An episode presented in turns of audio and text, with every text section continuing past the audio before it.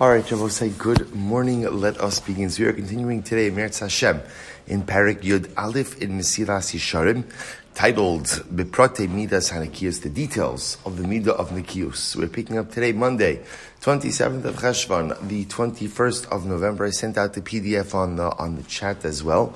And the Ramchal writes as follows, V'inyan Hanakima V'hatiri Yados. Remember again, right now we are in the midst of the Ramchal going through the interpersonal averos that often we struggle with and don't even realize that it is that sometimes we're, we're engaging in sinful behavior.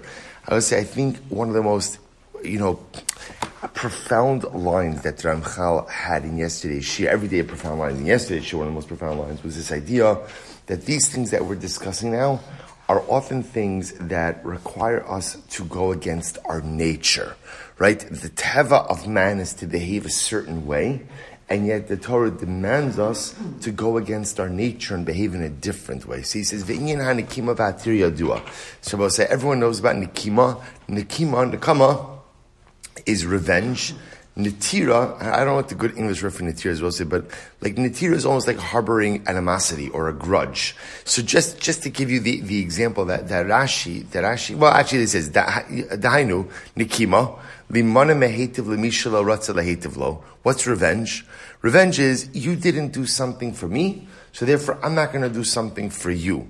O shahara lo kvar, unatira, lahazkir be'is shehu metiv lemishahara lo, Eza zikar min harasha asalo. The tira, on the other hand, harboring animosity or, or, a grudge, ultimately, again, is reminding the person of the misdeed they committed to you, even when you're doing something good to them. So, I'll give you the example that Rashi uses. So Rashi says like this: I go over to I go over to Ruvain on the Paskin Torah. I go over to Ruvain and say, Ruvain, lend me your axe. Ruvain says, no. Says no. A few weeks later, Ruvain comes to me, and says, Could I borrow your lawnmower? And I say, no, you didn't lend me your axe. I'm not lending you my lawnmower. That's revenge. That's nikama. What's natira?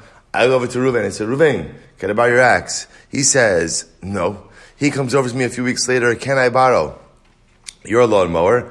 And I say, of course you can, because I'm not a jerk like you, right? In other words, so, so, what I'm doing is I'm going ahead and I'm giving him the item, but what I'm clearly doing is I'm holding on to the anger and animosity from the previous. So again, I say that sometimes the, sometimes the second thing is worse than the first. You know, they, they just give me a straight out no is one thing. You know, we've all been in that situation. Sure, I'll do this for you because I'm essentially a better person than you are.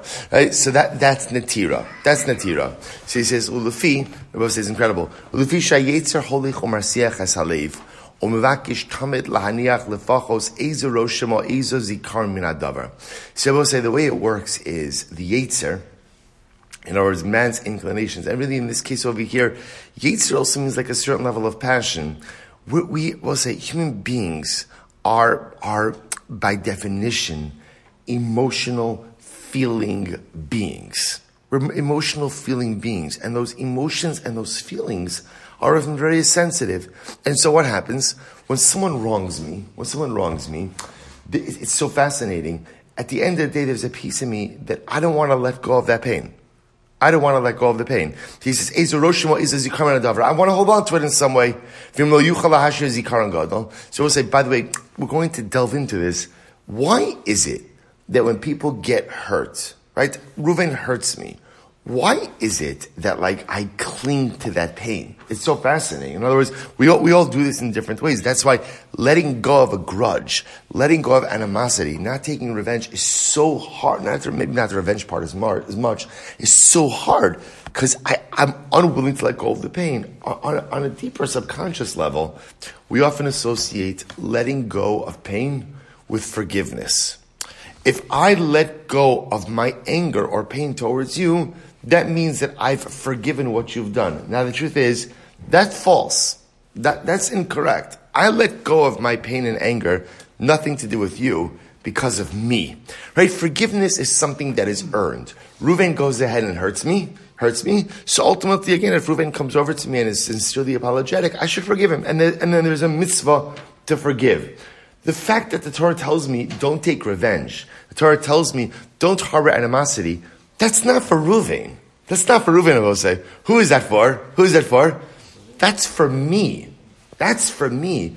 That's HaKadosh Baruch Hu telling me it must be exhausting, schlepping along all of that emotional baggage every single step of the way. You're angry at this one, you're upset at this one, you're disappointed in this one. It's hard to keep track of whose baggage belongs to who, right?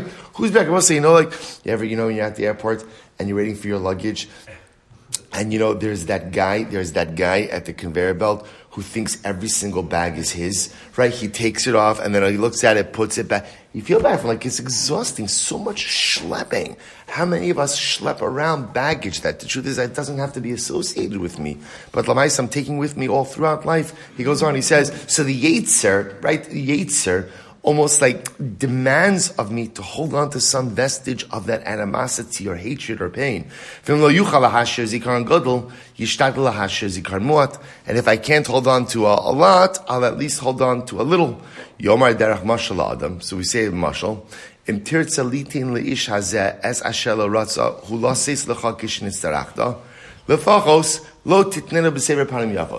does yetzer hara say? So right, Ruvain, I asked Ruvain for something, right? And now Ruvain said no. Now Ruvain's coming to me. So of course, what does the Yitzhar say? Well, uh, again, I'm, I'm, I'm, a good guy, so of course I'm going to give him, even though he didn't give me. But uh, it's important, we'll say, isn't it? Don't we say It's important for me to teach him a lesson. Right? We're, we always like to teach people lessons. Right? It's, it's important for me. I, I shouldn't just give it to him like nothing, like, like everything's okay. Because not everything is okay. How is Ruvain ever gonna learn, right? Unless, of course, I, the Rebbe, right? I'm the, I'm the life Rebbe for everyone, right? Unless I go ahead and kind of give him a I'm, I remain a little bit brightest, I remain a little bit upset. This way he knows that what it is that he did is incorrect. Or if I'm not gonna go ahead and hurt him or harm him, at least I shouldn't be like beneficent in my in my in the way that I give in the way that I do good for him. And I'm not going to help him a lot. Oh, in Tirzakam Masayo Harbe, Lefachos Lotaseu Befanav. or if I'm going to help him, I'm not going to help him in his presence. Oh, Lo Sashav Lischam Ibn Los or I'll help him, but I'm going to remain a little bit of aloof and distant. Im machalto lo shalo tira lo oyiv dai As I say to myself, I rationalize to myself, as long as I'm not enemies with Ruvain, that's good enough. And if I'm going to be friends, we're not going to really be friends. And I will say all of this is often, it's the, now again, here, when he says Yetzer, I don't think he just simply means yetzer hara. He means like, this is the passionate feeling side of me. So the passionate feeling side of me says that when I've been hurt, I, I need in some way to like give it to the other individual in some way. In some way. I will say, and again, he described a lot of different things. Sometimes here it's active, and sometimes it's a bit more passive aggressive. But I almost feel like it's my obligation to give back some of that negativity in kind. And again, that's where the Torah comes along and says, he says, Mashu mishtad lefachos lefachos esli. Ba'akim ba'a Torah, v'kolala klal shakol nichlabo, v'hafta l're'echa kamocha, kamocha b'lishum efer. What does the Torah say? The Torah says, love your fellow Jew. Now, I say, there are qualifications to this statement as well. And the Torah says, love your fellow Jew.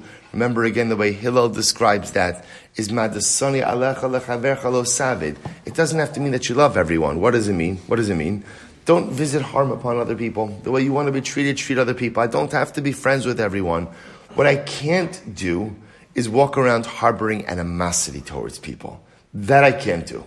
That I can't do. And therefore I will say, in that paragraph that we just read before, it's so fascinating because Ramchal is, don't we, all, we, we've all done this at some point in time. Someone's wronged me. Now they need something from me. I know, at least I'm self-aware enough to know I can't act like they acted towards me. So I'm going to do the right thing and help them out.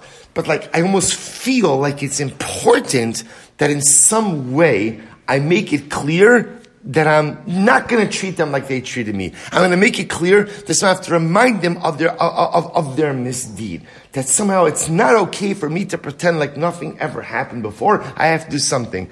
And I both say, Baruch Hu says, why? Just let it go. Just let it go. You don't have to be friends with the person.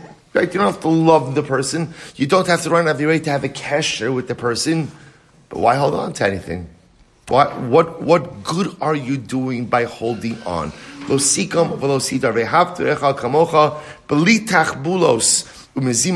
Kamocha mamish.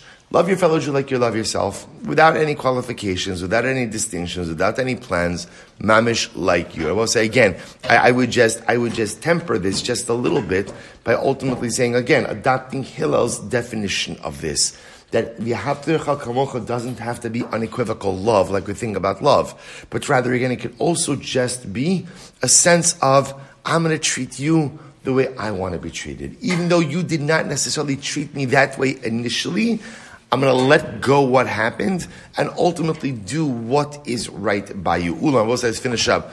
Ulam, hashvuos, afa pishem astam, kosher min adyotos. So we'll say so again. So that was nikima netira. So now the Ramchal says, and we'll say, this is something that, that often we just, we tread upon or we transgress without even realizing, without even realizing that we've done something wrong. Next category, shavuos, right? Oaths. Afa pisha min astam kol min ayodos tishram mehozi shamayim mipil levatala kol shekein b'shua. They will say when it comes to taking an oath in vain, using God's name in vain, which often happens in the interpersonal context, everyone knows how careful you have to be with a shvua. Right? They will say incredible overlap now between Adafiomi and between Mesilas Yesharim. Everyone knows how careful you have to be. However, he says yesh od eza anofim kitanim sha'afa pisha ina min yoser achamurim yoser, but there are other aspects of Shavuos that sometimes people don't even realize, right? Sometimes things that I do that I don't even realize are problematic als Shavua, and I transgress. V'mashram b'gimara amar lav Shavua v'hein Shavua. V'amar Rava huda amar lav lav trei zimni v'huda amar hein hein trei zimni. B'chein amru v'hein tzedek shehei lav shalchat tzedek v'hein shalchat tzedek. So we'll say, Chal gives an interesting example of this. He says sometimes when a person says hein hein, yes yes, lav lav, no no, that could also be a form of shul. We'll actually see them Masechah Shavuos. The point that Chal is making on the surface is that sometimes there are verbal formulations that we use that we don't even recognize are actually a form of shvua. So we have to be careful. I will say, I think also on a deeper level, what Ramchal is teaching us is that what's a shvua? What's a shvua? A shvua is often an affirmation of truth or a commitment, right? How many times in life do we affirm things to be true that aren't really true? Or how many times in life do we make commitments and we don't actually honor those commitments? So if you ask me, would I ever take Hashem's name in vain? Actively, of course not. But yet there are these appendages where I'm not a man of my word where I don't follow through on my commitments, where verbally I make commitments, and again, I just, I don't, I don't back it up. That's also a problem ultimately again of taking a shvua, of taking an oath in vain. So we'll, stop over here for today. Again, we're going, we'll continue to go through this list of Chal teaching us all about the various interpersonal averos that sometimes we transgress without even realizing that we're transgressing. Once again, just to establish our context, and the Midah of Nikius teaches us, we have to create at least an awareness, an awareness of where we may be misfiring so that we have the ability to correct it. I will say shkoyach.